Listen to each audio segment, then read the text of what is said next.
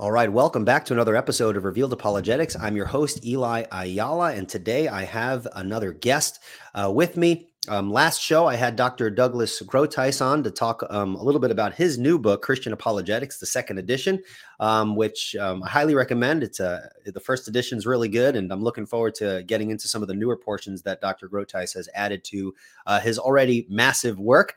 Uh, but today, um, I have... Um, Uh, Doctor Scott Oliphint of Westminster Theological Seminary here with me. He is a professor of apologetics and systematic theology at Westminster Theological Seminary. Uh, and of course, those who follow my channel know that we love to talk about presuppositional apologetics. And so uh, I'm happy to have Doctor Oliphint uh, on with me today to talk about that along with some other stuff. And I'm um, looking forward to an exciting um, conversation. So uh, welcome. I know folks are just starting to kind of roll in and and um, and tune in. So if you have any questions, and I'm going to be repeating this uh, throughout the conversation. If you have any questions, uh, Doctor Oliphint has been kind enough to agree to take some questions from uh, the live listening audience. So be sure to preface your question with the word question so that it doesn't get lost in the sea of comments that is uh, usually filling up the comment section as these discussions, uh, you know, uh, go on. So just wanted to throw that out there. Uh, without further ado, I'd like to introduce my guest, Doctor Scott Oliphint of Westminster Theological Seminary. How are you doing, Doctor Oliphint?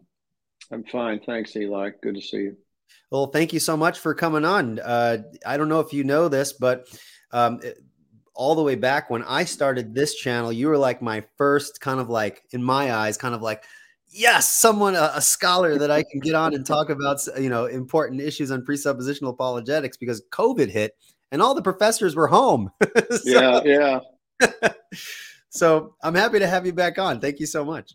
Well, thank you. And I just apologize to you and your your listeners or viewers or whoever. I, I didn't do video last time. I just am, am not of the age where that was uh, really comfortable for me. Sure. Uh, but since COVID, we've had to do a lot of that. So so I think we're back in. I think we're good at this point. Right. You look good. You look you look yeah, very thanks. modern with the AirPods. You got the, the scholarly beard. You're good. No worries. Yeah, it's amazing what you can do on camera, isn't it? That's right. That's right. Yeah. No special effects, no filters. But at any rate, no. Okay. Yeah.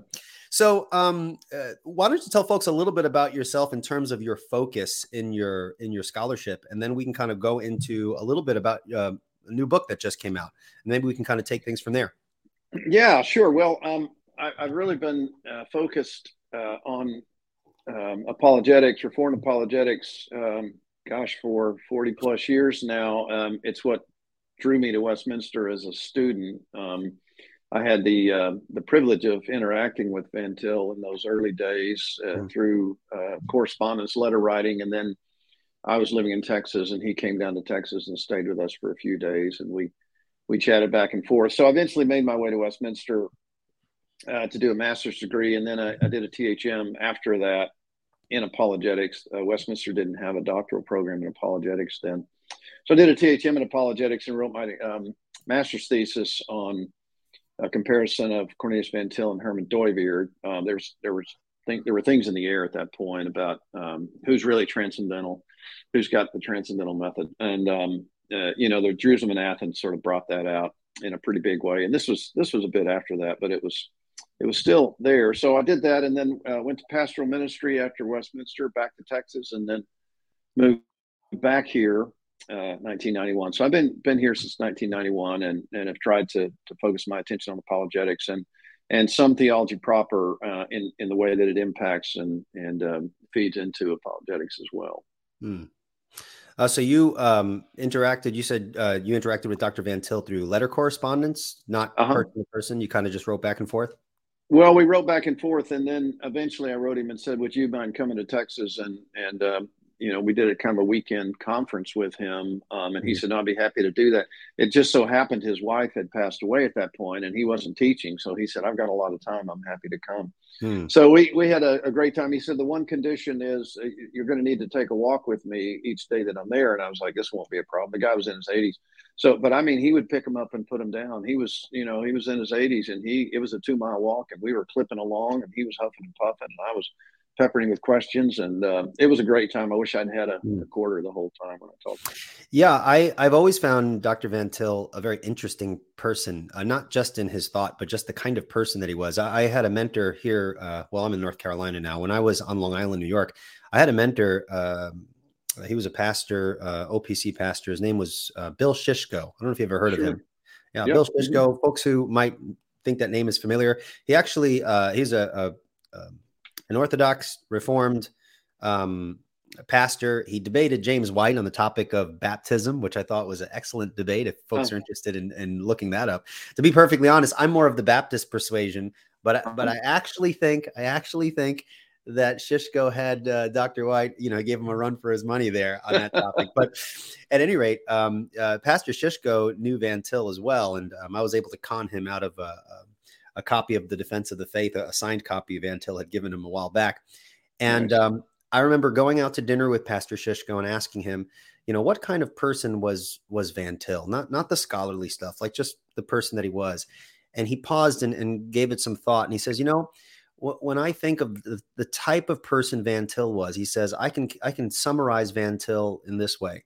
He was a child living in God's world, in his father's world. And um, he explained that Van Til, as, as brilliant as he was, um, you know, you you remove all of the technic, the technical, philosophical, and theological jargon. He really just wanted to live in a world that is understood based upon what God had revealed. He just wanted to believe yeah. his father, um, and how yeah. that played out had various technical applications given his context. But I thought that was a very yeah. interesting kind of summary of, of Doctor Van Til.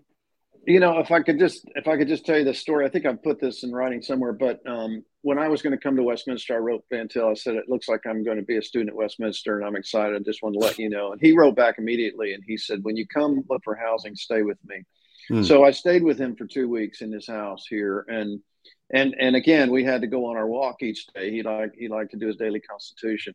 And the thing that struck me, um, and I just remember as a as a youngster, I didn't think I was young, but I was young, uh, watching him. Every neighbor that he would introduce me to, and there were three or four, you know, it wasn't like ten or twenty, but three or four different people out, and he would introduce me as he went on his walk.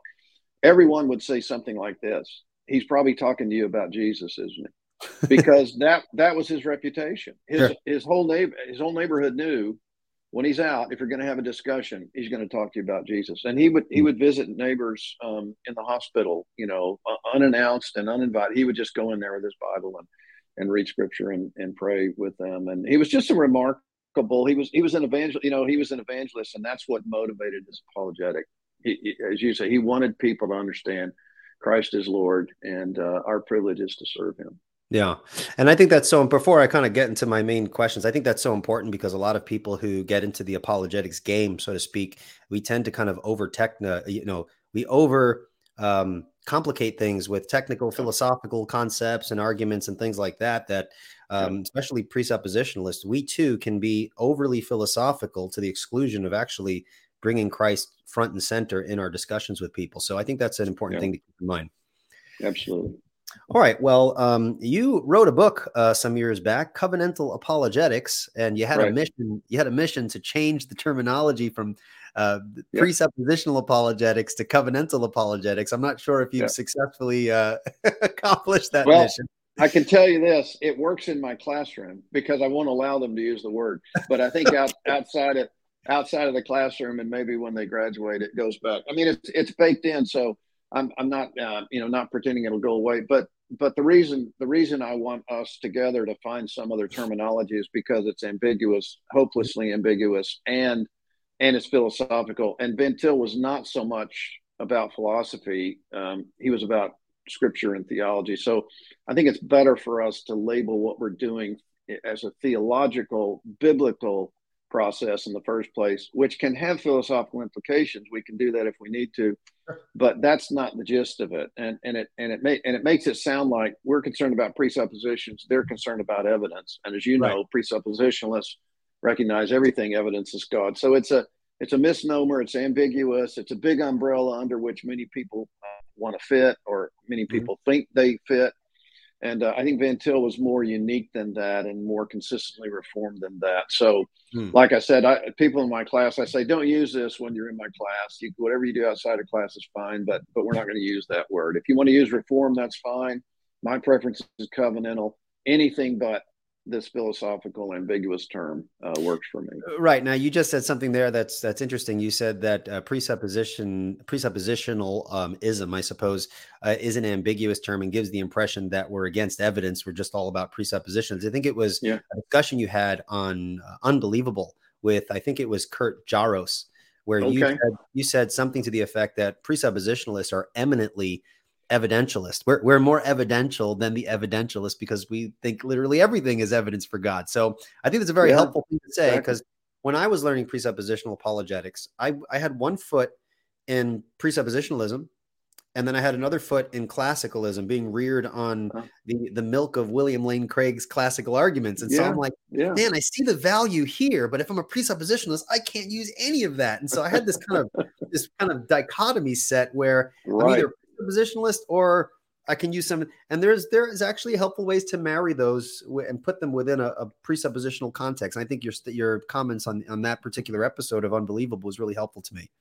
Yeah, good. Well, you know, I hope someday we can band together and, and agree to something else, because it just is not helpful to our overall discussion out there for people to think, oh, you're presuppositionalist, you must be philosophically oriented and talking abstractions and transcendental trans, transcendental ideas. And we can do that. Uh, you've had people on to do that, and sometimes mm-hmm. that's useful depending on the argument. But fundamentally, we're meant to be biblical and theological, and so that's what our approach is, and it, it needs to be infused with that content before we move forward to talk about the other. Well, excellent. So so you, you wrote the book Covenantal Apologetics, but you also just came out with a book uh, entitled The Faithful Apologist, Rethinking the Role of Persuasion in Apologetics. Now, um, I think it's available on Audible. I don't know, is the paperback or hard, is there a hardcover paperback available just yet? You know, I wish I knew. Um, it must be available, because I had a student bring it to me um, okay. earlier today to sign one. And I and I told him it's the first time I've seen it. So I guess it's out there, but I'm the last. He's like, I just write the stuff. I don't actually mm-hmm. look at the finished product. yeah, I, I just don't know how the process works, but it's got to be out there somewhere, because he had one. Okay. All right. Well, well, the Audible version's definitely, uh, definitely there. And I was reading the summary uh, on Amazon. There were a couple of things that I caught that caught my eye, and I want to see if you can unpack for us here. So, in the summary portion on the Amazon page, uh, it says, uh, "Quote, but too often this takes," and the "this" is referring to the act of giving an answer, right? This takes, mm-hmm. um, you know. The apologetic can often feel like we're doing um, P R work for God, limiting our apologetic to a series of strategies and tactics. What does that mean? Uh, what what is your what is your opinion on the current state of apologetics, um, that it can often feel like that when we're doing it? Yeah, part of that is there are two, two sides to that. Um, one side is, um, you know, I was reflecting on Oz Guinness's book, Fool's Talk, uh, where he he's interested in persuasion there in that book. And one of the things he says is this is not just, uh, this is paraphrasing Oz, but this sure. is not just another ad campaign. We're we're not we're not into marketing and sales. Um, so that's that's part of it. And the other thing that resonated with me in that um, is that when, when I was When I was a new Christian, and in, in my early days as a Christian, uh, the, the dear people who were discipling me, you know, many of whom are still alive and still dear people, they were Arminian folks, and uh, they they might not have known the name, but that's that's kind of the way it was. And so I I was kind of initially reared on a gospel that needed to be sold, um, because it's up to you to convert. You know, mm. the responsibility is sort of yours to do it. Um, and, and I felt, I felt that because I was in a, an evangelistic ministry before I went to seminary. So part of what I'm, part of what I'm trying to, to say there is that, um, d- there are two sides to persuasion for Reformed folk. Okay. One is, as, as the Westminster Confession says, the Spirit persuades. He, he works by and with the word, uh, to draw people, uh, to Christ. Um, the Spirit is the primary persuader. And then it's it's our responsibility, I think, as Christians to conduct ourselves with wisdom toward outsiders. And part of what that means is we want to we want to try to connect with them. We don't want to push them away. Uh, the gospel is going to have its own offense, and we don't want to be adding to the offense of the gospel by being offensive ourselves, hmm. as much as is humanly possible, of course. Sure. So, so in a Reformed view, um, we're meant to be persuaders on the human level, recognizing that the Holy Spirit uh, blows where he wills and does what he wants, and he will use the truth of God according to his own sovereign purposes, and the word of God never returns uh, mm-hmm. void to him. So it's it's that kind of idea that I was I was trying to avoid. Th- thinking back on my own personal experience, the beauty of the Reformed faith is in apologetics and preaching and evangelism, we're not the primary instrument. Um, God is and his Spirit is. We're the ones used by God. Uh, and it's a blessing to be used by God to draw people to himself, which is done by the Holy Spirit binding with the word. So it's a great privilege to be involved in that, in that kind of ministry. Sure. Now, I definitely want to get back to the issue of the role we play in mm-hmm. apologetics. Obviously, we're the one giving the reason for the hope. Uh, but what is the actual role of the believer uh, as we work in tandem with the working, the mysterious workings of God's regenerative power through the Spirit? I want to I want to return to that a little bit later. Um, but as I was uh, continuing reading the summary uh, portion of the book here, um, it says uh, it also says something really interesting. Um, it says that the book offers a cross-centered foundation for Christians to explain their faith in a welcoming and winsome manner that avoids any burden to sell Christianity to non-Christians. What do you mean by uh, a cross-centered foundation? And um, I guess that latter part kind of relates to what you said. We tend to kind of sell Christianity. Uh, we can kind of look like uh, cheap car, car salesmen. That turns people off when we're uh, talking about theology and the Christian faith with unbelievers. Yeah. You know, I haven't read what you're reading there, and I'm not sure who wrote it. Um, it's I, I like the way he's put it, or she, whoever wrote it. Um, and I'm, I'm I'm glad they they kind I'm glad they saw the the cross slash Christ centered focus of what I was trying to do sure. in in in the book. And see, what I'm uh, what I'm after in the book uh, is um, try to put it this way. I'm after a sort of basic level audience. Um, who who probably has not read a whole lot about apologetics, probably doesn't know the various isms out there, but is just interested in what apologetics is and what it means. And so what I'm trying to do in my focus there is to reach that kind of audience without any technicalities at all, and to show them what I think is the biblical mode of persuasion, which mm. begins... really begins with the second person of the Trinity, who is the focus of revelation in, in uh, covenant history. It's the second person of the Trinity through whom God is revealed as triune. He, he is the mediator of revelation. And so what, what I do in, in the beginning of the book is just is try to show that how that takes place in the Old Testament. I think sometimes we miss the fact that when the Lord appears in the Old Testament, it's the second person of the Trinity appearing. And then how that how that marches us into the New Testament, where we see when the time had fully come, um, second person of the Trinity now takes on a human nature permanently. So God's condescension, if I can put it this way, um, God's condescension is the mode of persuasion. Um, he could have shouted the gospel uh, from the skies. He could have dropped leaflets uh, all over the all chick over tracks. The world. Could have done, chick, chick tracks. Could have done that. Yeah, now he could. Now he could do alerts on our phones. He, there, he has. He has uh, all the means he needs. But what he did is he became one of us in order to com- com- communicate to us, and he did that in the beginning. Yeah.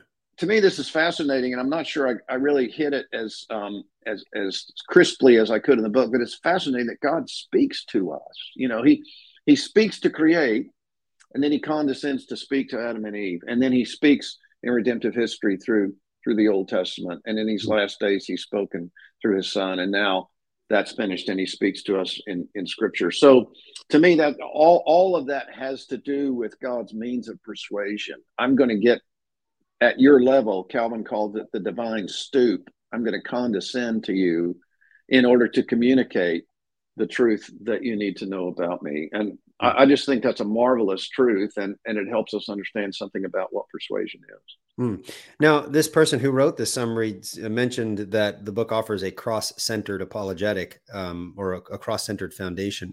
Um, and of course, you didn't write that, but I'm sure you would agree that that's what you were going for. So my, my next question is, what, what what does it mean to say that an apologetic is cross-centered? What, what does a Christocentric apologetic look like? And why do you think, say, for example, um, presuppositionalism offers that um, to believers?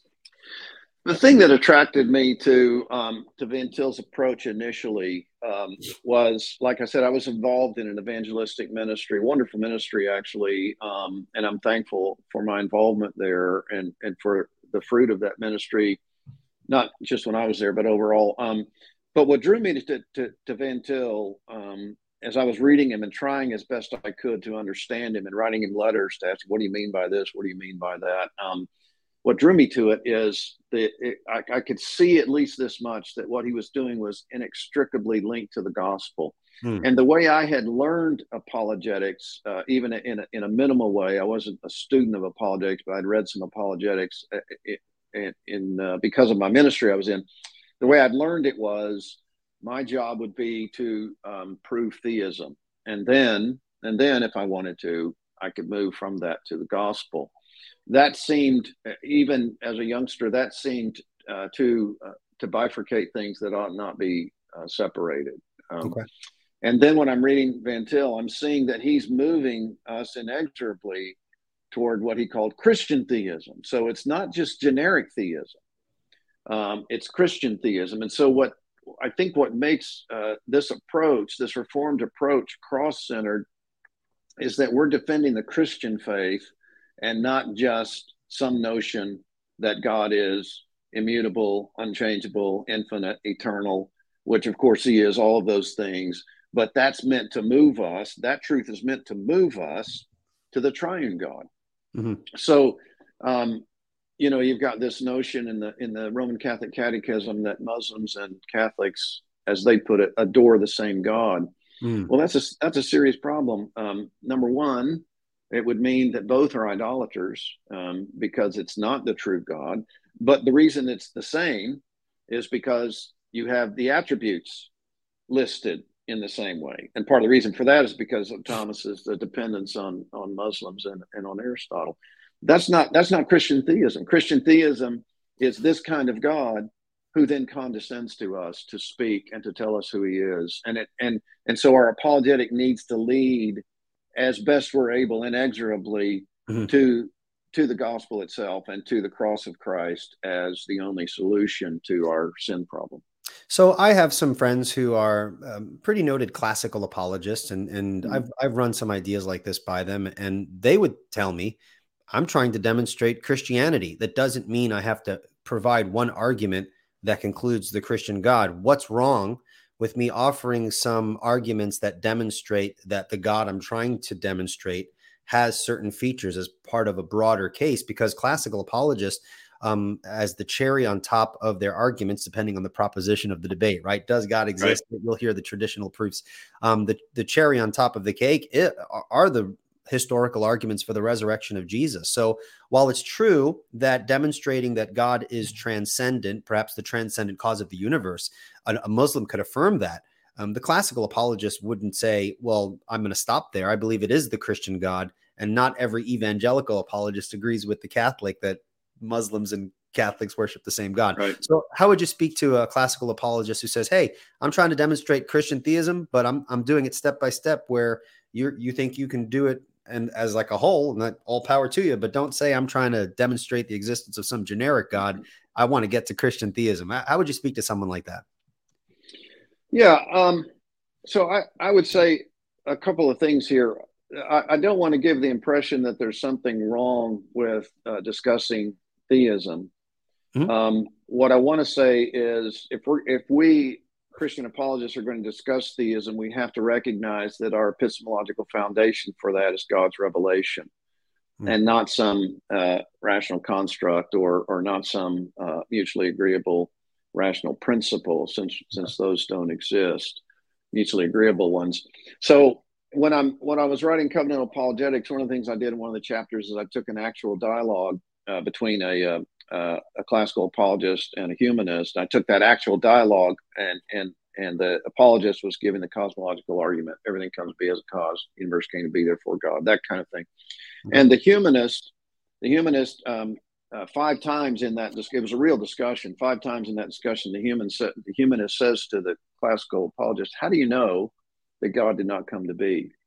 And you can read his answers in, in the book, um, but but he but he can't get to the answer. What he what he does is repeat the repeat the structure of the thing. How do you know that God did not come to be? Well, everything that comes to be is a cause. How do you know that God did not come to be?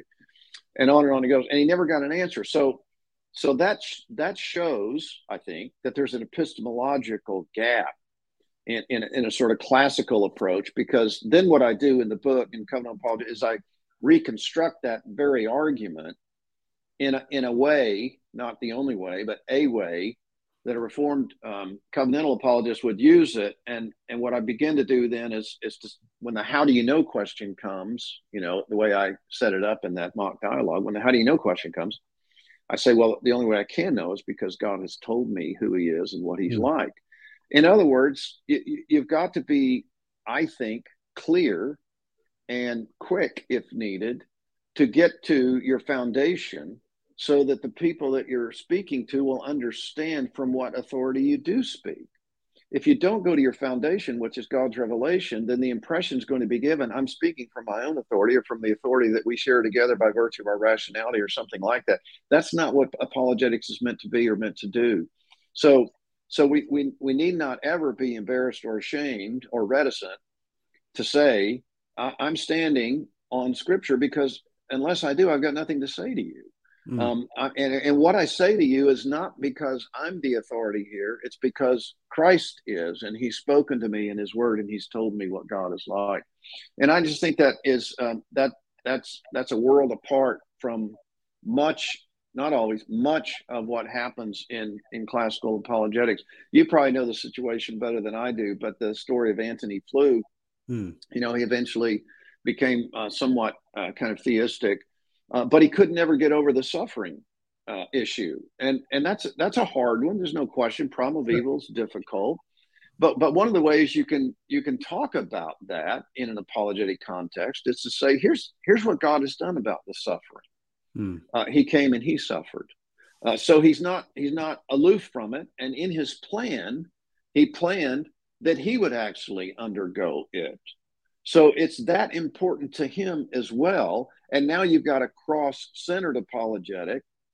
Maybe it doesn't answer everything the person wants to ask, but it answers everything they need to know sure. in order to understand what God thinks about suffering. He took it on himself. Hmm. Um, you, you can't you can't do that if you're if you're so boxed in on in, in kind of a theistic context. Um, it's not you're not going to th- you're not going to think I've got the leeway to go there immediately, because you're going to think this really does mess up my argument. And in that in that actual dialogue in Covenantal Apologetics, you see how that works. I mean, the, the you know the classical apologist, he just can't he just can't go there. He's got to stay with his what he thinks is his his mutual rational principle. Mm-hmm. Okay, so so when we take, for example, um, the Kalam cosmological argument, whatever begins to exist as a cause, the universe began to exist, therefore the universe has a cause. You got the fine-tuning argument, these kind of traditional classical proofs. Does the presuppositionalist have any use for those? What does it look like? Uh, to a pre, because we often give lip service as Reformed folks, like, hey, we don't agree with the the classical approach, but there there's some great insights that we could still benefit from. And is that just kind of tipping our hat, or are there great insights that the presuppositionalists can can can use from the classical approach? How does, and this is this is a question, I don't know if this is something that is spoken about in methodological debates at the scholarly level, but at the popular level, this is a huge question.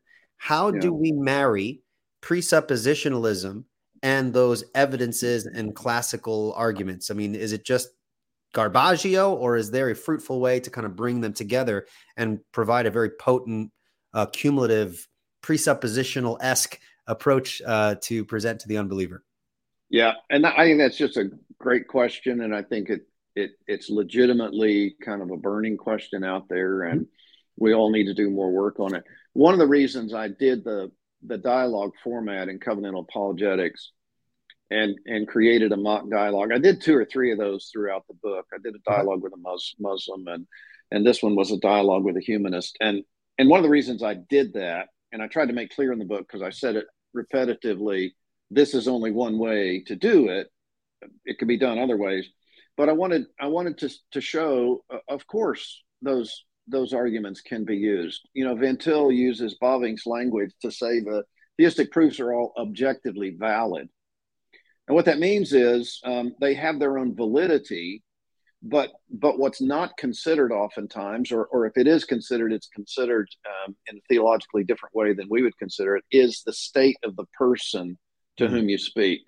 Um, in, in, in um, as you know, in a, in a typical Arminian uh, context, there's a ration, there's meant to be, they think, a rational mutuality, so that um, when you're speaking to someone about cause and effect, your your supposition is we mean the same thing by that. There's no difference. Okay. In the way I think about it and the way the unbeliever thinks about it. So, um, so yes, I would say um, Reformed apologists, covenantal apologists, your kind, what you're talking about, uh, the word which must not be said, um, that that kind of apologist can use uh, any of those arguments to good effect, but always within the context of a revelational foundation. That is, we, we have to know what our principium is, what our basic source is for the information we're giving, so that, uh, you know, this was Bertrand Russell's, you know, quagmire, as, as he put it. The reason he couldn't be a Christian is because you get the cosmological argument and, you know, the universe came to be, therefore God. Okay, who made God? Well, that sounds like a stupid question to us.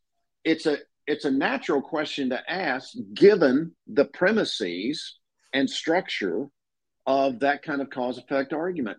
Mm-hmm. On what basis do you stop then with God? And you could say, well, I stop on the basis of my definition of God. Okay, good. Where'd you get that definition? Is that something here? You get it because that's what you think about God? Or do you get that definition or understanding of God from somewhere else? And for us, we would say, look, we have to get our understanding of God from what God has said, because the distance is so great. We wouldn't know him unless he condescended to reveal himself mm-hmm. to us. And he's done that. He's done that in natural revelation. He's done that particularly in special revelation. So all of those arguments, I think, can be very useful. But when the when the epistemological question comes, and it doesn't have to be called that, but when the question comes, how do you know? Then we need to say how we know. Well, I know because God has said so. That's how I know. And by the way, that's the only way you're you're going to be able to know as well, because that's right. That's who we are and that's who God is. Hmm. All right, excellent. Again, that that's a topic that I, I I wasn't even planning to ask those questions, but that could open up another another discussion that I think is an important one. But uh, I'm going to try to stay focused. So, uh, all right. So uh, your book, um, Apologetics and Persuasion, you're obviously coming from uh, a Reformed perspective, right? Now, I don't yes. know if you're familiar with this, but on the interwebs, there are all sorts of theological traditions that are employing um, a presuppositional approaches. Uh, so, for example, I have seen um, some Roman Catholics floating around using presuppositionalism in interesting ways. And Eastern Orthodoxy, um, there's a very strong emphasis on presuppositional forms of argumentation. There's a very well-known uh, Eastern Orthodox um, fellow on YouTube. His name is Jay Dyer. And he uses transcendental arguments along the lines of, um, you know, the way Bonson would use it. Um, so, uh, My question then, um, because you present a Reformed apologetic, what is the relationship between Reformed theology and presuppositional apologetics? Is that relationship a necessary one or an accidental one? It's it's just Van Til developed his system out of certain Reformed assumptions that he had, but they're not necessarily connected. Why don't you unpack that for us? Yeah, well, this goes back to kind of my passion um, when, uh, again, when I was a When I was a fairly young Christian living in Texas, a, a well-known apologist came to town to speak, and I had the opportunity to chat with him afterwards. And uh, his name's not important; everyone would know it, but um, okay. it was it wasn't Sproul, but it was somebody that people would know. And so I had a chance to to meet with him, um, and just started talking to him about apologetics. And I I was pretty sure where I was at that point, but I wasn't. You know, I hadn't been at it very long. So he asked me in the middle of it, he said, are you are you presuppositional? And I said, yeah, I am. And he said, so tell me, are you Carnelian or Clarkian or Schaefferian or Van Tilian, you know, and, and or Henrian, you know? So he gives me this list, and, and, and light bulbs went off in my head. And I thought, I don't like the word if it's a big umbrella under which people fit who would have pretty, pretty significant disagreements uh, among themselves. So it was one of the it's one of the clues to me that we've got to do better than that. So that's all to say, um, yeah, a lot of folks can be presuppositional. A lot of folks can do transcendental. Um, my concern, my interest is in a is in a deeply reformed uh, apologetic, and and I think that's what I think that was the genius of Van Til. I think that's what he helped us do. He he would have said to to us um, today if he were here, um, he would have said, "You guys need to remember, I'm just." I'm just standing on the shoulders of giants. Sure. The way he put it to me, I'm a pygmy standing on shoulders of giants. I'm not, I'm not a giant at all. I've just got these people underneath me. That's, that's what he said. And I think he believed that with all his heart. He would not have done what he did without, without Calvin, without Kuyper, without Bavinck, to some extent, Hodge and Warfield. So, so that's why I think that the term itself is not helping what we want to promote. Um, And and we need to we need to be as clear as we can that if you're going to to think about apologetics as we see it in a biblically consistent way, you need to think about it as infused with Reformed theology. The, the Reformed Reformed theology has got to be at the base of our apologetic method, or we're going to go wrong in various ways. And that you know that was that was Van Til's uh, debate discussion with Gordon Clark, uh, with uh, with Carnell and others. Um, so. So I, I would say, um, again, yes, you, you can fit people into various presuppositionalisms or transcendental methods or approaches. But my question would be, what's the theology driving that apologetic if you're going to call it presuppositional? Yeah. And no, so perhaps I could ask even even a more refined question. So, yes, I, I agree with you. Um that we need to have kind of reformed theology is the soil out of which our apologetic flows. I, I get that, yes. But is it possible for you to pinpoint certain specifics of reformed theology that is just essential? Like, hey, this is a unique feature that we see in reformed theology that's not seen in these other theologies. And it's this important piece is very important in consistently using a presuppositional approach. Yeah, I think so. Um, First is what we've already discussed, that God is the one who saves sinners, and, and he does it uh, monergistically. Um, he, he the Spirit works by and with the Word. You, you've got to you've got to have that view of things if, if you're going to do apologetics. Otherwise, you think you're really the instrument, sure. the instrumental cause in that. Um, and then downstream from that, we have to recognize that that depravity is total, um, that that it's not partial. That we're not just sick people who need medicine. We're dead people at the bottom of the ocean who need resurrection.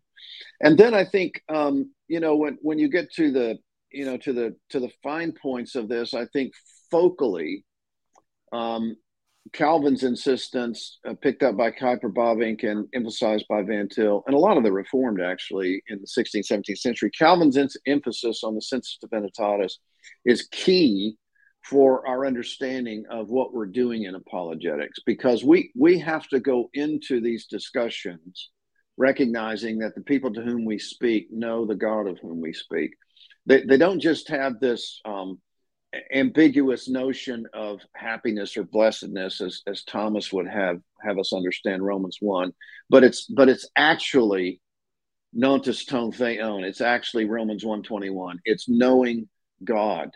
Um, and that's and that's what Paul wants to set out. And I was just in my class this morning, in my second year apologetics class. We're also going through the prologue of the Gospel of John, uh, taking off from Gerhardus Voss's good study on that, where he makes it clear, I think correctly, that that the second person of the Trinity has been the revealer from the beginning, and that the light that enlightens every man is actually the knowledge of God. So you combine the prologue with Romans one, and what you have, I think, is a biblical certainty that you never go to anyone uh, who is a tabula rasa. Every person who is self-conscious by virtue of their self-consciousness is at the same time God conscious. And that's a dynamic, active thing working external to them and within them, Romans two, the works of the law written on the heart, so that what you're what you're wanting to do in your apologetic, this is the persuasion part of it, is you're wanting to reach in to that sensus divinitatis and connect with it so that the Spirit might use it for his own sovereign purposes, but our prayer would be use it for conversion. Um, that that seems to me, it, it, you, you've got to have those things in place if you're going to be presuppositional. You, it's got to be informed by that brand, if I can put it that way, of Reformed theology that has that strong emphasis on the Sensus Divinitatis, which was Calvin's genius, really, and was picked up by the other Reformed. Would you I think equate, that's massively important. Would you equate Calvin's Sensus Divinitatis with kind of the notion of like innate knowledge of God, just to innate knowledge? Yeah, I mean, there was, you know, there were there were debates about that and discussions because the notion of innate looked Cartesian back in the day, and and and so if you use the word, you've got to define it. What the what our uh, forefathers would call it is a cognitio incita, meaning an implanted knowledge.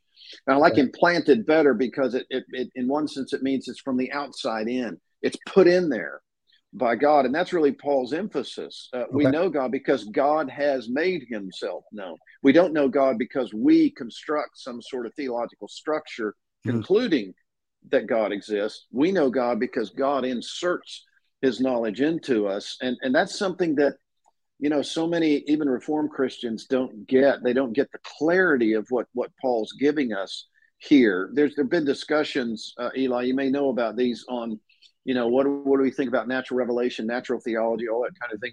And those are helpful discussions. But before we get into that discussion, we need to define our terms. Sure. The way I define natural revelation is that's what God does.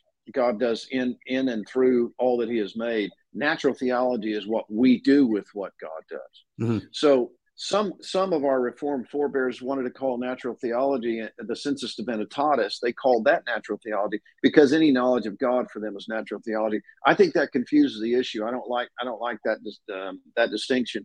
So I want to say that doesn't mean it's wrong. I just think it gets confusing. I want to say natural revelation, God's activity; natural theology, what I do with that. So so yeah. God puts his knowledge into us by and through the things that he's made, and that. That's, you know, that's comprehensive. That's internal. That's external. That's always, it's dynamic. It's twenty-four seven. It never ends. Okay. So I have two questions then, because this idea of implanted knowledge, I think is uh, very fascinating. And I think this comes up a lot when presuppositionalists are defending presuppositional claims against other competing apologetic methodologies. A lot of people really zero in. Well, you know, what do you mean by implanted knowledge? How do you defend that scripturally?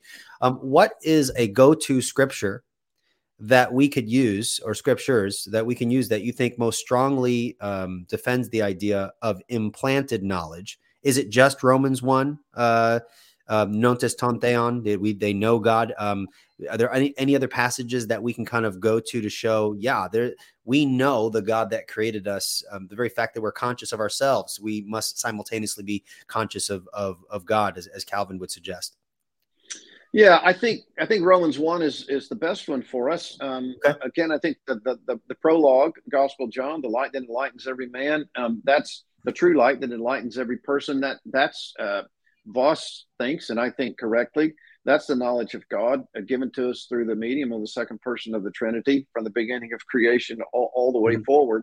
Um, he's the one working. But when when Paul says in in in in, in one twenty.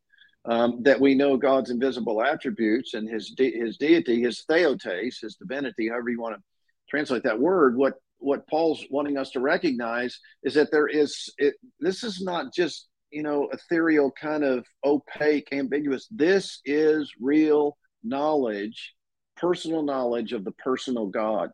And then and then I think if we so let's take that as as Paul's basic dictum when it comes to Uh, what I call the anatomy of unbelief, you know, the, the the psychology, if we can etymologize that, the soul knowledge that people have by virtue of being the image of God. And if we had time, we could go into Paul's referencing Genesis one to three and Romans one. He's got that in mind while he's thinking about the wrath of God being revealed. But if we take that and move to to Paul, to that, that famous um, uh, occasion in, in Athens, Paul at Athens, what's he doing in, at Athens? Well, he he begins his his his declaration, this proclamation, as he puts it, uh, this God that you don't know, I proclaim to you. He begins with some what we would think are some of the most difficult aspects of God's character. He begins with his aseity. He begins with his sovereignty. He begins with the creation of Adam, and from one man, every other person comes by virtue of Adam's covenant head. Difficult things.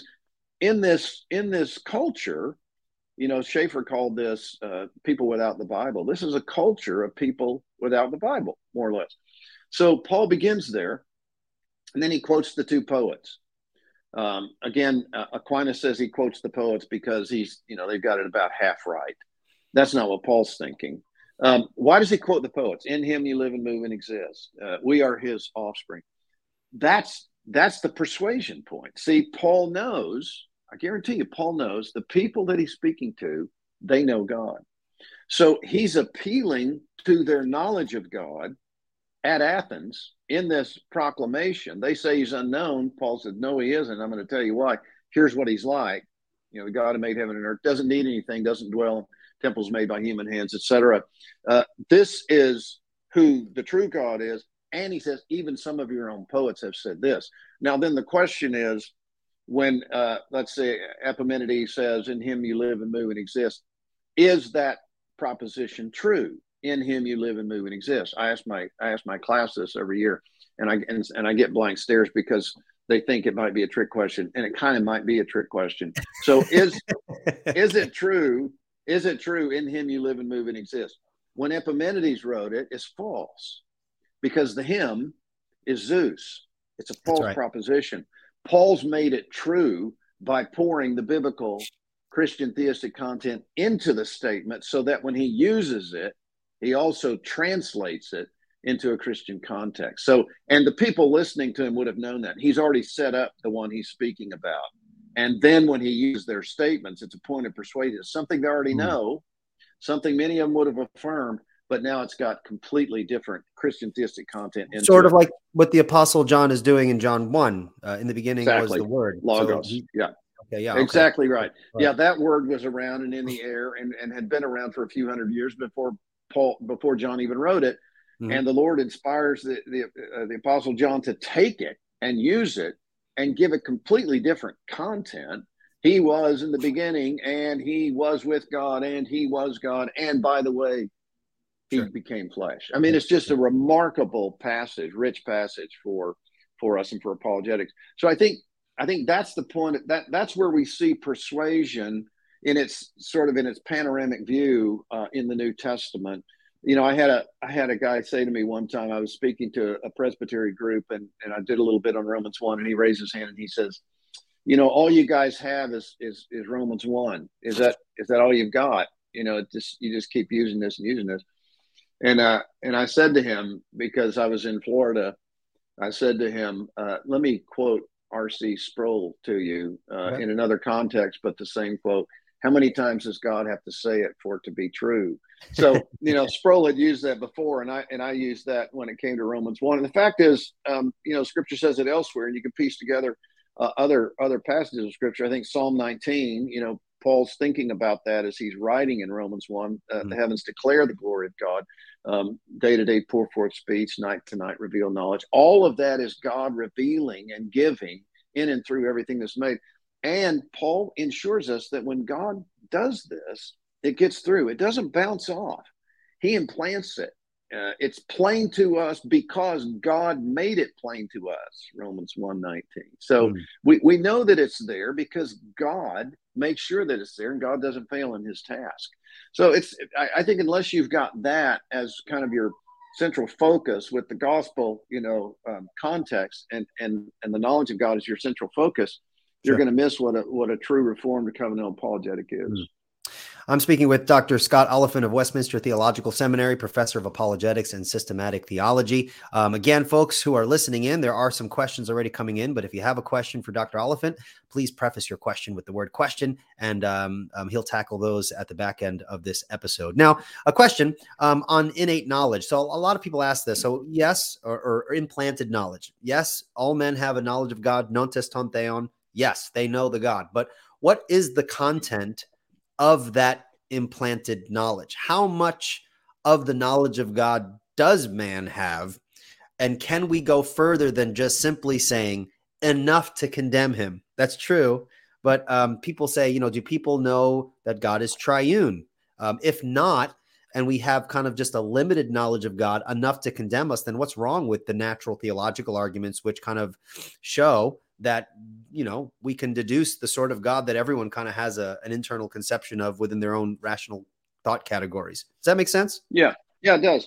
So just to your latter point, let me let me just say again, and I, I think you agree with me here, there's nothing wrong with the natural theological arguments. Okay, they're okay. objectively valid. The question is, how are we going to use them, and, and where do we stand when we use them?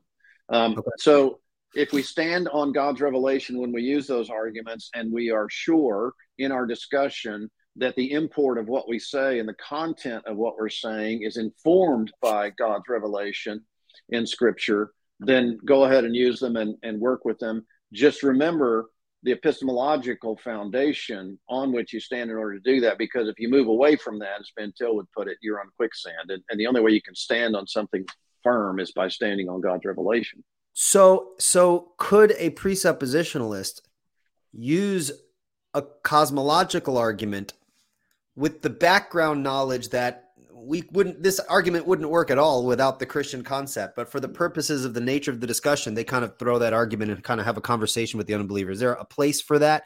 Um, because a lot of people think if you're doing presuppositional apologetics, even when you're using evidence, it has to look starkly different than what these classical guys are doing over here. What, what does that look like?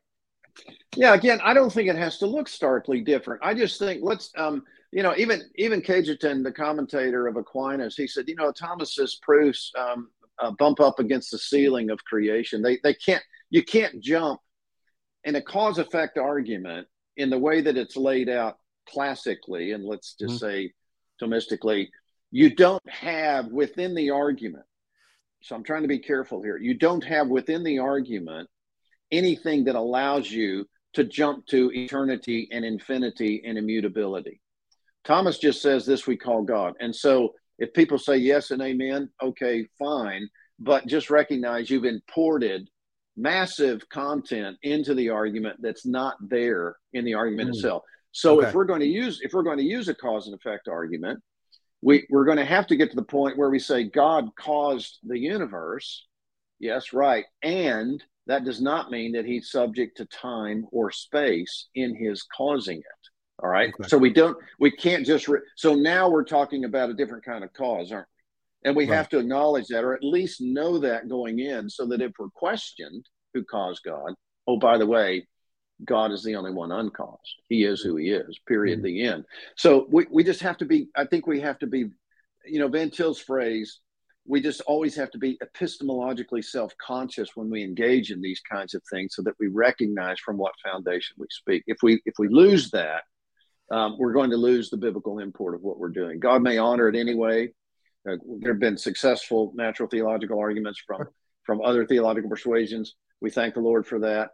I used to preach. I used to preach an Arminian gospel, and the Lord used it anyway. So that's not the point. The point is we we need to be as biblically faithful as we're able to be, uh, given what God has said to us. Mm-hmm. So, so I, I think I think that's the direction we need to go. I forget the first part of your question. I had an answer for it. Um, I said um, with respect to the content of that implanted knowledge, how, how much of yeah. God, of the true God, do we know? Yeah, um, yeah, yeah. So I would say um,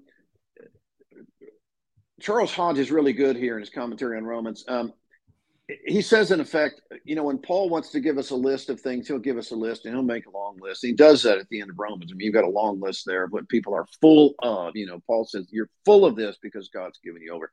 Um, but in, in Romans, in Romans one twenty, we don't have a list. We have two categories, uh, eternal power and, and theotes, d- divine nature, divinity, the godness of God. So it's his eternal power and his godness.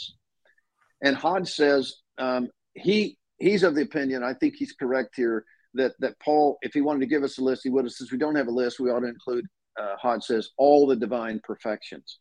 Now, that doesn't mean all of them are always uh, in us in the same way at the same time. It's not like God just sort of dumps all the divine perfections into our soul and there it is and there it stays, because the point that um, Paul's making there is that the wrath of God is being revealed. There's this dynamic of revelation. Again, back to Psalm nineteen, day to day, pour forth speech, night to night reveal. There's a dynamic going on so that we're knowing God truly and perhaps in different ways at different times in the world.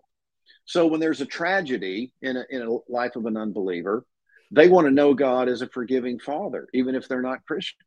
Sure. Um, and, and, you know, when things are happening now in, in Ukraine with Russia, you've got all kinds of people that surprise you by saying, we need to be in prayer. Mm. So, so they know God in, in that way. It's, you know, so that, that you see in the Census Divinitatis, I've used the example, I'm not the only one, but I've used the example of a beach ball trying to hold it underwater. And sometimes that ball is going to pop up. And, sure. and a lot of times it, in times of tragedy, that ball pops up and people say, we need to be in prayer about this or, or something like that. And I think the beach ball's popping up when, when Epimenides says in him we live and move and exist. He's got the wrong reference. It's not Zeus. But why even say something like, why have this overarching in him kind of idea? That's the Sensus Divinitatis. So I think it's it's eternal power, it's divine nature. People know that they are creatures of God. And Paul's point is you ought to honor him and you ought to give thanks. You ought to be doing those things. You know enough that you ought to honor God. You ought to worship him. You ought to bow the knee to him. You ought to be thankful. Mm. But instead you become foolish in your speculations. Your foolish hearts are darkened. Professing to be wise, you become fools. That's mm. what suppression looks like. But it's but you can't suppress what you don't have. So it's suppression of the truth that's always there. And because we're covenantally qualified, either in Adam or in Christ, sure. that knowledge will always be there in this life and the next. Mm. So that hell is the reality of me shaking my fist at the one who gave me life and breath and all things while I existed here. It's the knowledge of the wrath and justice of God, new heavens, new earth, knowledge of the grace and mercy of God. Mm. All right. Excellent. Now I have two questions. One is my last question on uh, implanted knowledge. And then my other question is, is, is um, related to uh, Reformed theology uh, and the role of persuasion uh, in doing apologetics. So uh, my, la- my last question on, on implanted knowledge is what is the nature um, of, we, we, we say that all men know that God exists. That, that means everyone is included. Everyone has a sufficient knowledge of God for their damnation, right? We would, we would agree with that, right? Yeah.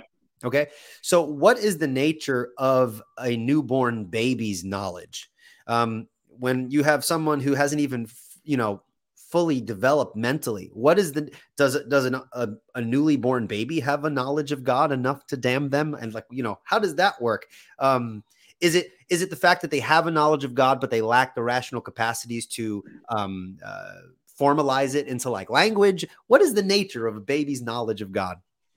Yeah, and I think those are fun questions. Uh, the Bible doesn't give us much information about okay. that. Um, I, I think um, that's why I like to say, and I think Van Til says this somewhere I just read recently, um, along with Calvin, to the extent you're self-conscious, you're God-conscious. And and in my own view, um, I had a discussion about this a while back, a good while back now, with a particular philosopher who was kind of upset that I was saying this knowledge doesn't have to be propositional.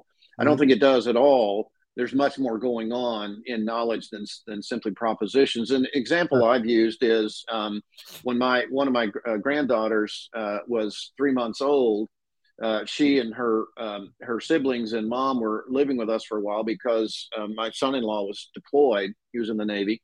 So um, he was, so this granddaughter was born in our home and, and in, in a few months was just kind of being reared here. When she was three months old, I would walk in the door and she would smile and get excited. Um, that's knowledge. And I don't know what kind it is. I don't know what's going on in her brain, but she knew me, and she was actually, you're going to you know, be surprised. She was excited to see me. So um, that's that's a that's that's baby if knowledge. If you came through my door, I'd be excited to see you. Well, the, yeah. So I think I think Scripture's not um, wanting to deal with that question, except to say um, God knows what people know and how much they know. And, and Paul's writing to a group of people with an ideal, sort of an ideal adult in view, a typical Roman, as he writes to the Roman church in view here, Roman pagan. Uh, and, and yeah, it'll, it'll filter down um, in various ways to children. Uh, but again, to the extent they're self-conscious, they're God-conscious. And if, if you, if you have children, I had children, you know that when they're very young, the, the big questions start to come, even if they're not provoked. The questions about heaven, questions about God, questions about life. So kids are getting that already. And that, I think, is a, is is is an example of the Sensus Divinitatis at work. Hmm. All right. Thank you for that. Now, I have one last question on my end, and then we'll move to some uh, live questions. Uh, I hope you're enjoying this conversation. I am. Uh, I, I love how you, you you explain some of the things that are floating around in my mind and questions that I hear. So I appreciate that. Uh, but Thank here's you. my here's my personal last question before we kind of shift to some of the uh, audience questions.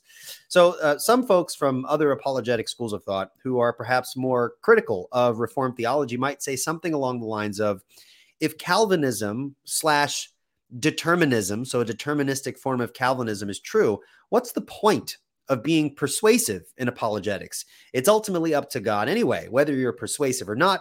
It is God who's going to have to produce regeneration in the heart of the unbeliever anyway. So God can use unpersuasive means to accomplish his task in evangelism and apologetics, because it's really up to God to turn the spiritual regeneration switch on. So in essence, are we to be persuasive as Reformed folks simply because God commands us to? Or does persuasiveness actually play an important role in how we communicate with unbelievers? That's my question. Yeah, um, really good question. I, I, I, I'm, I don't have a lot of patience with caricatures of Reformed theology, because they've all been addressed somewhere. And so when I hear a caricature, it tells me right away somebody doesn't know uh, much about the the view that I believe. Um, and, you know, the kind of the standard view, if you're a Calvinist, God is the author of sin, as if, as if the uh, Calvinists had never thought about that. Oh, really? Mm-hmm. That's an interesting objection. No, it's right there in the in the middle of the Westminster Confession when they're talking about the decree, and no, no Calvinist has ever thought that. And there's a certain sense in which no Calvinist has ever been a determinist. Um, we we certainly do affirm that God ordains whatsoever comes to pass. Nothing comes to pass except that he has first ordained it. But we also have affirmed in Reformed uh, thinking, um, really it goes farther back, doesn't it? But we're just talking here about Reformed thought. We've also affirmed that, um, that we are responsible creatures. Uh, in Adam, we're responsible. In Christ, we're responsible. And so we're responsible um, to be involved in what God has called us to do. And uh, God can use any means uh, he wants to, to convert people. I heard someone one time say that they were converted by way of a study of Buddhism. And what mm-hmm. they recognized was there's something wrong here. And that moved them over to uh, to think about Christianity. So okay. God used Buddhism, but we don't want to we don't want to use that in our apology. We don't want to, you know, hype Buddhism so that people can go to Christianity and learn something else. So what the Lord has ordained is that we would be involved in, in our preaching, in our evangelism, in our apologetics. We would be instruments that he would use to bring his own people to himself. None of that happens accidentally. None of it happens randomly. N- nothing is contingent to God, as the confession says. All of it's according to his plan. But he's planned that he would use the likes of us in preaching, evangelism, and apologetics in order to bring people to himself. So, you know, I've had people say to me, you probably have too, um, you know, they sort of come and say, uh, oh, by the way, no one was ever argued into the kingdom. And I say to them, exactly right. And let me just uh, help you here. No one was ever preached into the kingdom. No one was ever evangelized into the kingdom until and unless the truth of God is used by the Spirit of God to change hearts of people. And that's what the Spirit does. He's chosen to use us in that process, and we're meant to be biblical in the way that we present the gospel. And I'm not saying there's only one way to do it. There are various ways to do it, but we're meant to be Christ-like in the way that we do it. And one of the things that I do in the book is I use a couple of the examples of Jesus talking to the Pharisees and the Jews and show how persuasive he is in using their own words against them in some cases, but also drawing them in by saying, oh, this is what you believe. Well, guess what? You've got to believe this as well.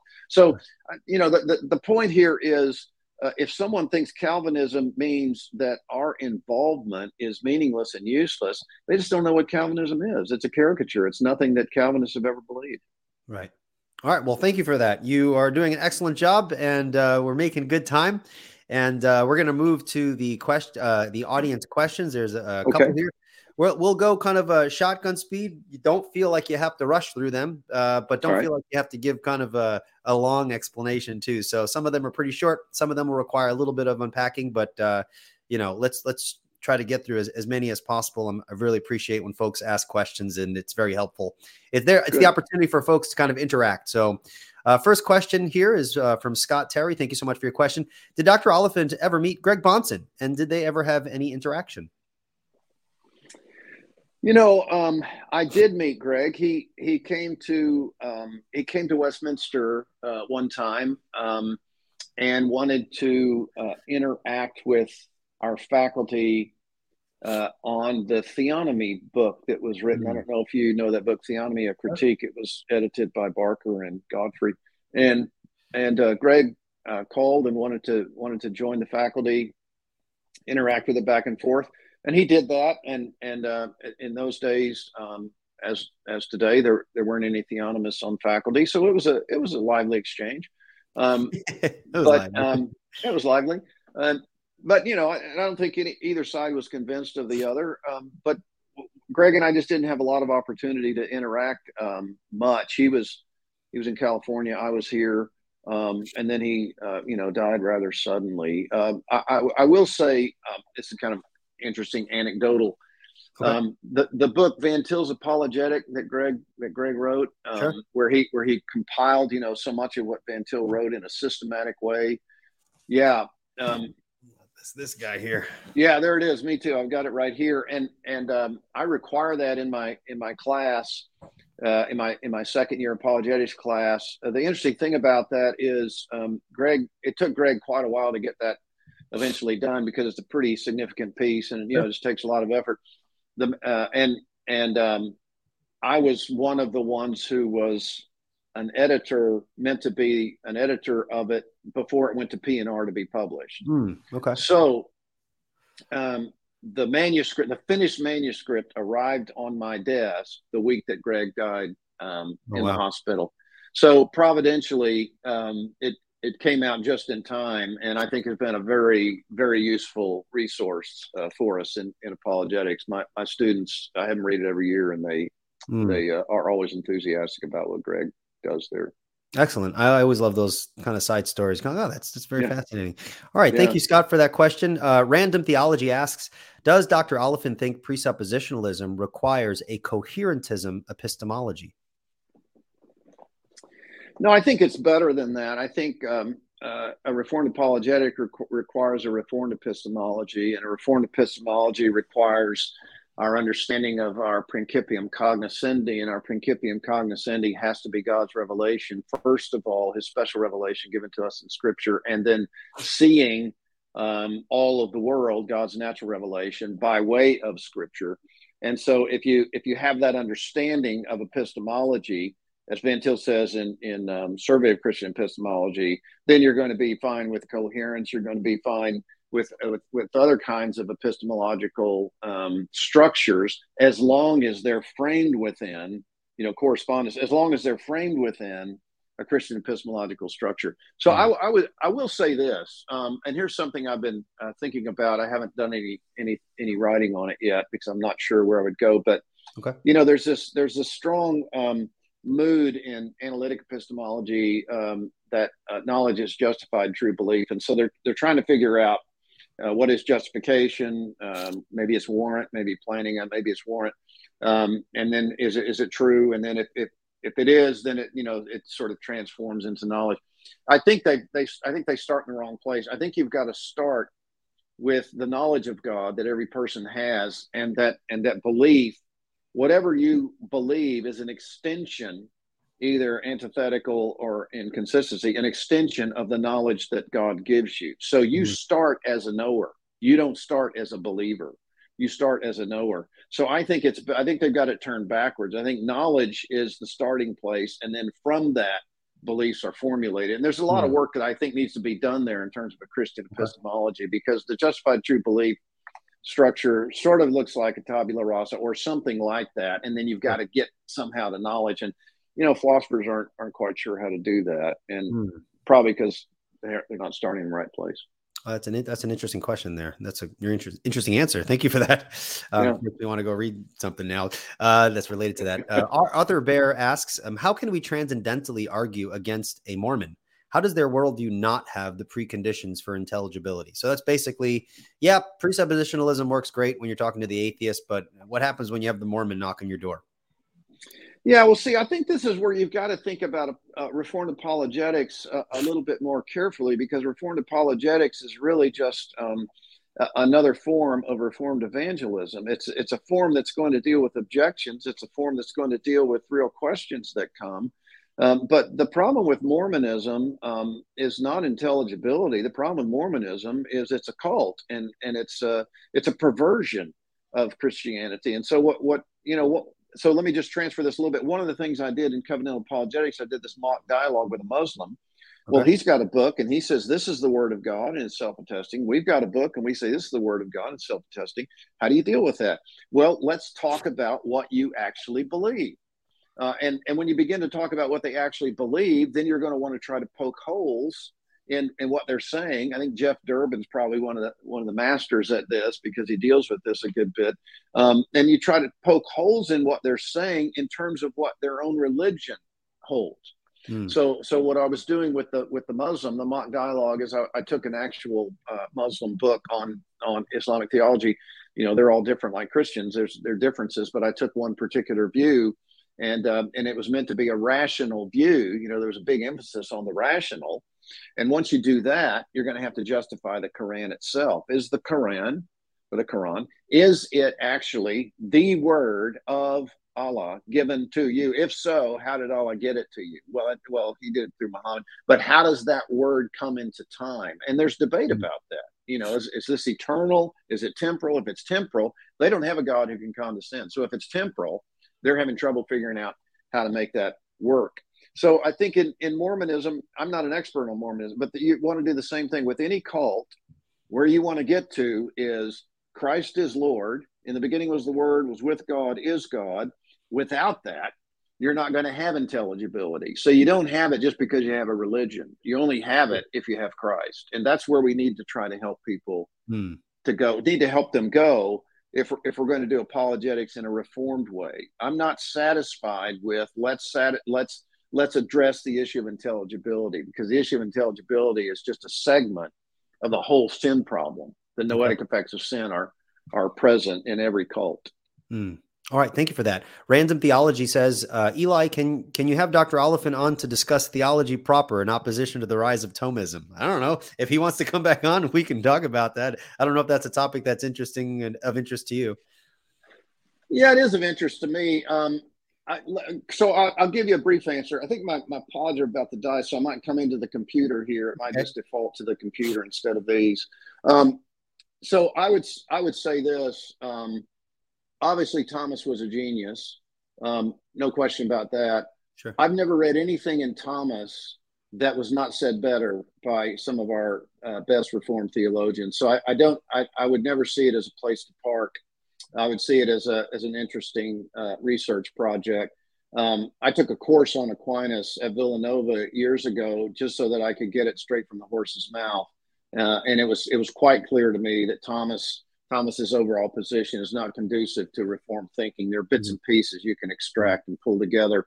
So, so I guess my, my bottom line is uh, when people ask me about classical theism, my answer is I'm a confessional theist, because that's for the church written down specific.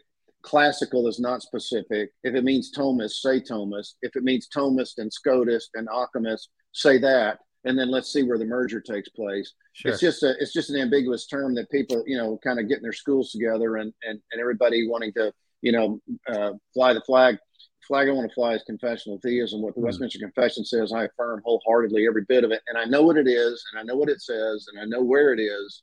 So I don't have to, I don't have to say classical. So I think my own view is this, this Thomism thing is going to be detrimental to reform thinking, and it, it'll take a while to, for that to flesh out, but it'll come. I'm pretty sure of that. Interesting. Thank you for that. Um, Scott Terry, thank you for your twenty dollars super chat. That I very much appreciate it. Thank you so much for your support. Um, Does that go to me, Eli? That, that I, you come on and you make me money. Look how it works. That's how YouTube works. Thank you so much. Thank you so much, Scott. I really appreciate it. But Scott says, Doctor Oliphint, uh, can you explain the principium ascendi and cognoscendi? Uh, did the Reformed scholastics get this from Aquinas? What's the pedigree of it? And should we Van Tilians be principalists instead of presuppers? Oh, real quick. I'm going to interrupt you. I can't hear you. I don't know if when you took off your, your AirPods, you switched to your uh, laptop mic. I still can't hear you. Uh, when you're live on YouTube, you can't go on. You can't go to commercial, right? We're having technical difficulties. No worries. I'll give you a few moments there.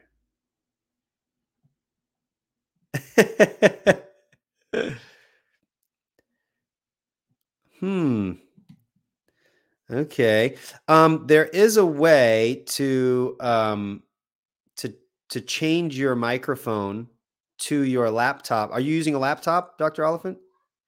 Yeah, maybe you should sign out and then click the link back in. And there's that little screen that tells you to type in your name. There might be an option to to click on like um, you know, your settings and like turn on the um, the laptop microphone. Why don't you try that?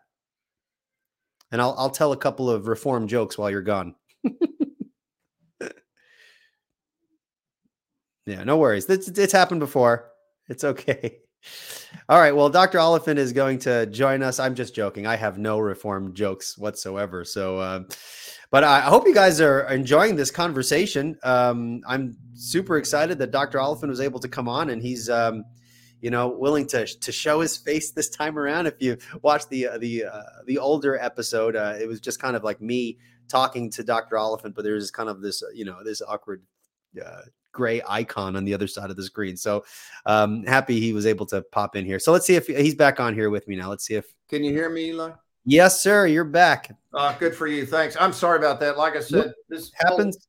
Technology is new to me. It happens. Died, I didn't know where to go. If um, I was still Pentecostal, we could just blame it on the devil, but that's okay. Let's do that anyway. Yeah. So I would uh really good question. Um, I'm not an expert on the pedigree of the ascendi cognoscendi. I know the Reformed used it. Likely it's from uh, medieval theology. The, the Reformed would have would have put new content, particularly into the cognoscendi, I believe. Um, and, and whenever we think about the two principia of Reformed theology, it's got to be God and, and, and the triune God, not just generic, but the triune God of Christianity. And cognoscendi has its focus in Scripture, special revelation, but must also include natural revelation, because as Van Til teaches us, they have to go together. They're limiting concepts. You you don't understand one without the other, and it's been that way since the beginning of creation. So, sure, I like what he says. Uh, principialists, that's much better than presuppositionalists, but you know, some in, anything almost is better than presuppositionalists, in my view. Okay, thank you for that. Um, Viet Mai says, uh, how does one get better at recognizing their unbelieving friends' presuppositions, central concerns, or fears, so that one can use that to effectively point their friend to Christ? That's an excellent question. How would you address that? It is excellent. And um, let me say, first of all, I'm not an expert at this, but in, in thinking about this, um, I think one of the best ways, and as much as I'm able, I've tried to do this. Again, not an expert. The, one of the best ways to do that is, is to go into almost every conversation um, with the resolve that you're going to be asking a lot of questions. Um, not not not in an offensive way, but in an, in a genuine, concerned way, ask questions about what people are saying and what they mean by what they say. So I've got an example I've given before. A, a, a good friend of mine who's who's not a believer, he was raised Jewish and, and is not uh, so much anymore, but he um, he came back from a, a, tr- a trip overseas, and he was in a country where there was a good bit of suffering. And he, he sort of came up to me um, right away, and I said, how was your trip? And he said, you know, finger in the face, he said, your God does not exist mm. because of the suffering I saw. And um, so what are his presuppositions there? So what I said to him was, how do you know that my God is responsible for that suffering? You see what I did there? I went to the epistemological question, and I challenged his assumption in his, you know, statement that he knows the God that I believe in, which mm-hmm. he doesn't. Now, obviously, there are some things in there that you you understand why he would he would say it that way. So you could say, well, don't you, you know, you can't do that. But instead, what I did is I, I challenged his his assumption that he knew the God. I, he knew I was a Christian. He knew the God I believed in. And I asked him that question. How do you know the God I believe in is responsible for that? And he just sort of he just sort of looked at me, and we and we let it go. A few weeks later, he called me and he said, I want to talk. So um, so it got to him. You know, it was it was one of those questions, and he wanted to know who Christ was, and he wanted to know about his work. And we had good discussions about that. So I think the best way to do this um, is to go into any discussion, not not in the first place wanting to hammer home your points, but in the first place wanting to know what these people believe, why they believe it, and and uh, and what questions they're really dealing with. One more example I think might might be useful here, Eli. Um, you know, the uh, the testimony of Rosaria Butterfield in her book, uh, Secret Thoughts of an Unlikely Convert. She was a uh, an activist lesbian teaching at Syracuse University. And um, she was in charge of the gay and lesbian uh, group there. This is before Obergefell. So this is, you know, back uh, two thousands, early two thousands, and okay. I think late nineties, early two thousands. And uh, she wrote an editorial in a paper against uh, Promise Keepers. Uh, and and she got a letter from a local pastor after she wrote that. She got a lot of letters. And she said, I had a box on one side of my desk, hate mail, box on the other side, love mail. And uh, she got this letter from a pastor, and she says in her in her book, I didn't know what box to put it in. And and that that opened up a conversation, and eventually she was, the Lord uh, converted her through through the ministry of this pastor. But all the pat not all what the pastor did was, and this is the way Rosaria reports it, he asked her three basic questions. Um, how did you come to your conclusions? How do you know you're right? And do you believe in God? What's see, he's challenging her as a scholar. Sure. Give me the, give me the thought process here of, of how you got to this editorial. And by the way, does God fit into this at all? And it just devastated her. I mean, the Spirit took that and just drove it into her heart, and, and it got her. So, so I think that's the kind of thing we need to be adept at as much as we're able. And, and I, this is not my strong suit, but I want it to be my strong suit. How sure. to ask the best questions so I can get at what people are really needing to hear. Hmm. Yeah, I think it's important to just recognize that everyone has presuppositions, and then just ask yourself, what is this person presupposing when they say this? One of the ways that I um, that I found helpful is um, watching movies. When I watch movies, um, I love watching movies. I enjoy them for entertainment, but I also uh, try to, in my my own thinking, identify worldview assumptions in some of the comments they're saying, yeah, um, and and it's helpful. You you kind of um, kind of pick up kind of a uh, a sense of like, there's something behind what that person's saying. So um, I try to do it with people I'm talking with, although I don't bring it up when I'm talking with people. I, mm-hmm. I don't want to always be pointing out their presuppositions, right. But I do try to pay attention to it. It's kind of like a little mental exercise I'd like to do. Yeah, um, exactly. Yeah. Probing questions is a good way to do it. And like you said, training yourself to think that way when you're reading a, a piece in a newspaper or watching a movie or something like that, what's going on behind the scenes here that makes that statement what it that's is. Right. So that's a good practice. That's right. Uh, Scott, thank you again for another twenty dollars super Super chat. Thank you so much. I really appreciate that. Uh, Scott asks, Doctor Oliphint, uh, Van Til said Hendrick Stoker was the greatest living philosopher, yet I can't find any of his writings except for his essay in Jerusalem and Athens. Can you comment on Stoker and his influence, if any, on Van Til? Yeah, um, I, I agree with Van Til on that. I think um, I think Stoker's uh, under undervalued and underappreciated. Part of the reason for that is that he's not translated very much. He, he wrote almost everything in Afrikaans. And, you know, when I when I meet somebody from South Africa, I, I try to say, could could you not set aside a little time and, and, and translate Stoker for us? I think somebody was working on it at one point, because I got a, a manuscript in my box, and I don't even know who whose it was. And it was translation of, of some of Stoker's material. Um, but the, the essay in Jerusalem and Athens is the best thing on Van Til's uh, epistemology written from a, a theological, philosophical perspective. It's a bit dated. He, he interacts with uh, Dooyeweerd and others, and, you know, Dooyeweerd's not as relevant today, but Stoker, I think, has a better view on transcendental relative to transcendent, which was the big debate between Van Til and Dooyeweerd. Stoker has a better view on that, uh, much better than Dooyeweerd does. He's got another essay might be useful to you in the in the Dooyeweerd Festschrift, which I think is called something like The Idea of a Christian Philosophy. And uh, the title of his essay is On the Contingent and Present Day Western Man. And he goes a little bit into the unity, diversity, equal ultimacy issue from his own perspective. He was kind of philosopher of science. Some people uh, thought he was uh, too influenced by Husserl phenomenology. I don't I don't see that necessarily in what he's written, but I hope that uh, some of his material will be translated. More of it will be translated, and he'll be uh, he'll be used more, because I think he was a just a tremendous thinker and a very, very useful assessment overall. I don't have complete agreement with Stoker's Jerusalem and Athens essay, but overall, very useful assessment of what Van Til was up to. And, and, and Van Til responded basically saying, hey, um, Doctor Stoker, that's your field. Go after it. Yeah, you know, keep at it. Keep doing what you're doing. Mm, thank you for that. One more by Scott Terry. Thank you so much for that last five dollar super chat. You're really generous this live stream. I appreciate it. Thank you.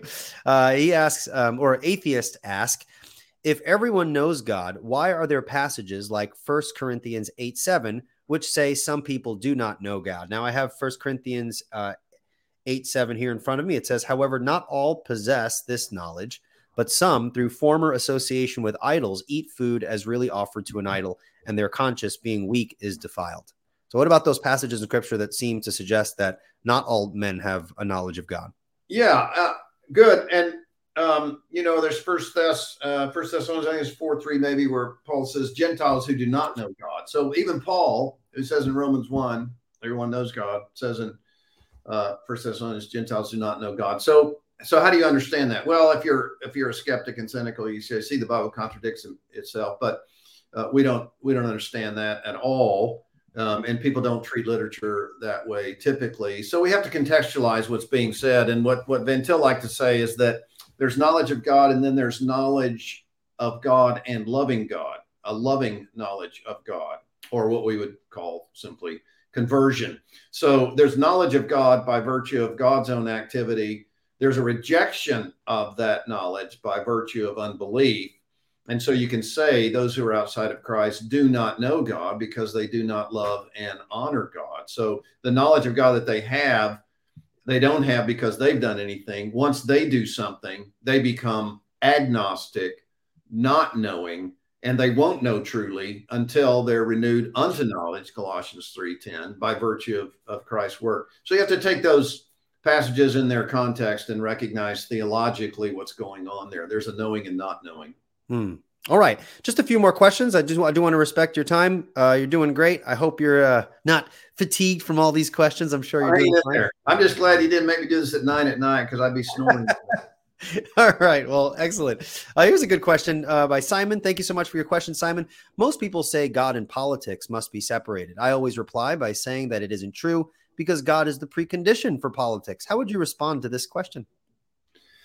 Yeah, well, it's a big question, isn't it? A complicated question. And my my response would be that um, Christ is Lord over everything, and that if um, if politics was to be what it ought to be, it would be Christian politics. Um, if if everyone in Washington was to be what they ought to be, they would all be Christians ruling Um, in in the in the political sphere, uh, so so I would you know I'm I'm sort of with with Kuyper here. Um, uh, Christ rules over all, and everyone has the obligation to submit to that rule. And there will be a time when every knee will bow. Some will do it unwillingly, um, but every knee ought to bow now. And those knees that do bow should um, those people should do their work in conformity with what Scripture requires of them. Hmm. All right. And uh, two more questions and we'll wrap things up here. Uh, Felix um, asks, hello, Eli. I love Jesus slash God because in his love, he is also weird, crazy, and dangerous.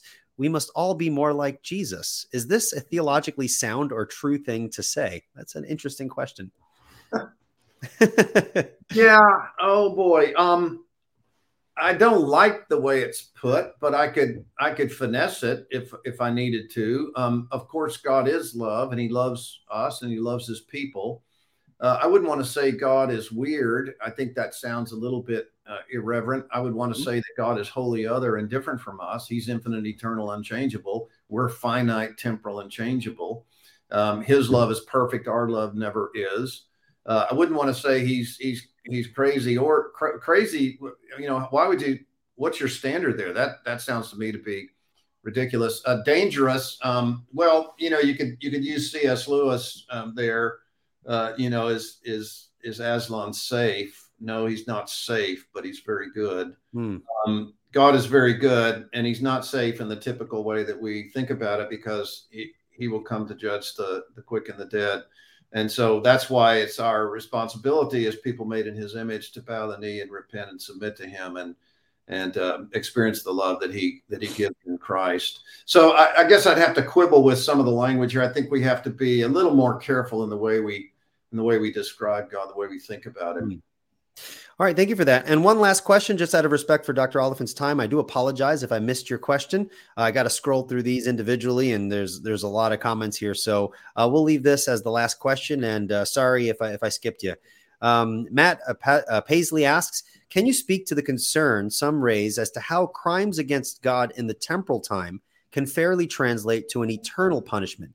Any recommendations to further study this argument? I suppose temporal crimes warrant eternal punishment. How's that fair? Where's the justice in that? Yeah, well, um, the uh, the reality is um, crimes against God are sins against God, and violations against God by those to whom God has given life and who he's made in his image for eternity require an eternal punishment. Um, if we weren't in his image and if we weren't going to exist in eternity, then things might be different in that hypothetical possible world. But the way that God has made us, once we exist, we will never not exist. We will exist in this world and we will exist in another. And there won't be a time from that point forward when we don't exist.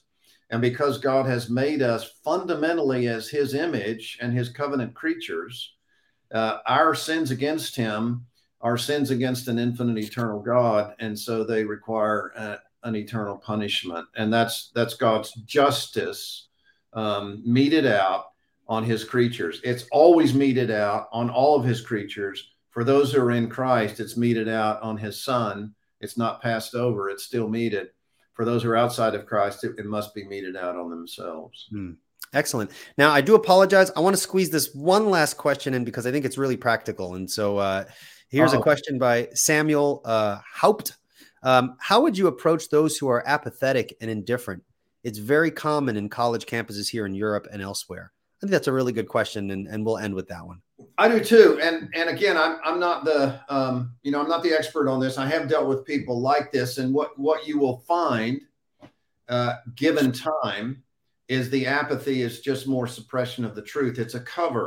Um, there, there are things that they're going to be extremely passionate about if you take the time to get to know them, to ask questions, to probe a little bit. Mm. Uh, no one can be truly apathetic. Apathy is just a cover for the things you really care about that you don't want to show. Mm. And the reason we know this is because Paul tells us, you know, other, other reasons, but we, Paul tells us in Romans Uh, one twenty-five that people worship and serve some God or gods that are created if they don't serve the true God. And that worshiping and serving is passionate. So there's passion internally that's being suppressed, covered up, uh, hidden. And, and the best way to do this, if you're able, if the Lord allows in his providence, get to know these people, talk to them, find out what they're passionate about, and then you can begin to probe why they might be passionate about that. Mm. And not something else. You know, the great example that I've I've used before, Francis Schaeffer had this conversation. I think he was on a ship at some point, and he was talking to a man who was a materialist, and uh, they were talking about materialistic philosophy. And uh, and Schaeffer, and he said, I, I must go now. It's late, and my wife waits in the cabin. And Schaeffer uh, asked him, he said, before you go, I, I want you to think about this question. Uh, on what basis can you know that you love your wife? Uh, so here's a man wanting to be consistently materialistic, and yet he has this love for his wife. That doesn't fit in a materialistic universe.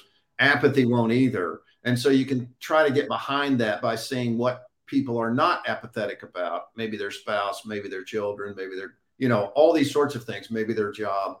And then you can begin to probe why those things are so important. It's a great question. There's no there's no silver bullet here, but I think, again, questions are the best way to go. Sure. Excellent. I'm speaking with Doctor Scott Oliphint of Westminster Theological Seminary, professor of apologetics and systematic theology.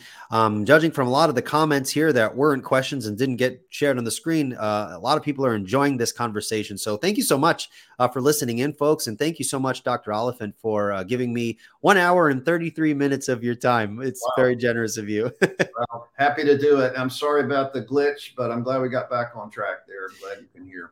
No worries. No worries. Well, folks, if you really enjoy this content, please uh, do me a solid and share these videos. Um, subscribe to the channel if you haven't already, and um, trying my best to keep the podcast updated. So what I do is I take the audio from these interviews and I transfer them over to iTunes. What really helps is if you go over to iTunes and write a very brief review as to uh, what you think about the content, and just share it. This is how we get uh, all of this great apologetic content out there. I think people can benefit greatly from the sorts of conversations that um, that we have here with various scholars and apologists. So thank you, you so much. Twitter, Eli? I'm sorry? Are you on Twitter? I am on Twitter, yes. All right. Well, again, I'm no expert, but I have an account that was set up for me years ago, so I'll have to go and find you and follow you. All right. Well, well, I'm on Instagram, I'm on Twitter, and I just, I, I don't know, perhaps it's a total depravity. I just created a TikTok account. Wow. Well, you're way beyond me. I'm going to give it a shot with some, some apologetic content. We'll see what happens, but yeah, well, um, keep me posted. That's interesting. All right. Well, thank you so much, Doctor Allen. I get some FaceTime in China, huh? There we go. Yeah.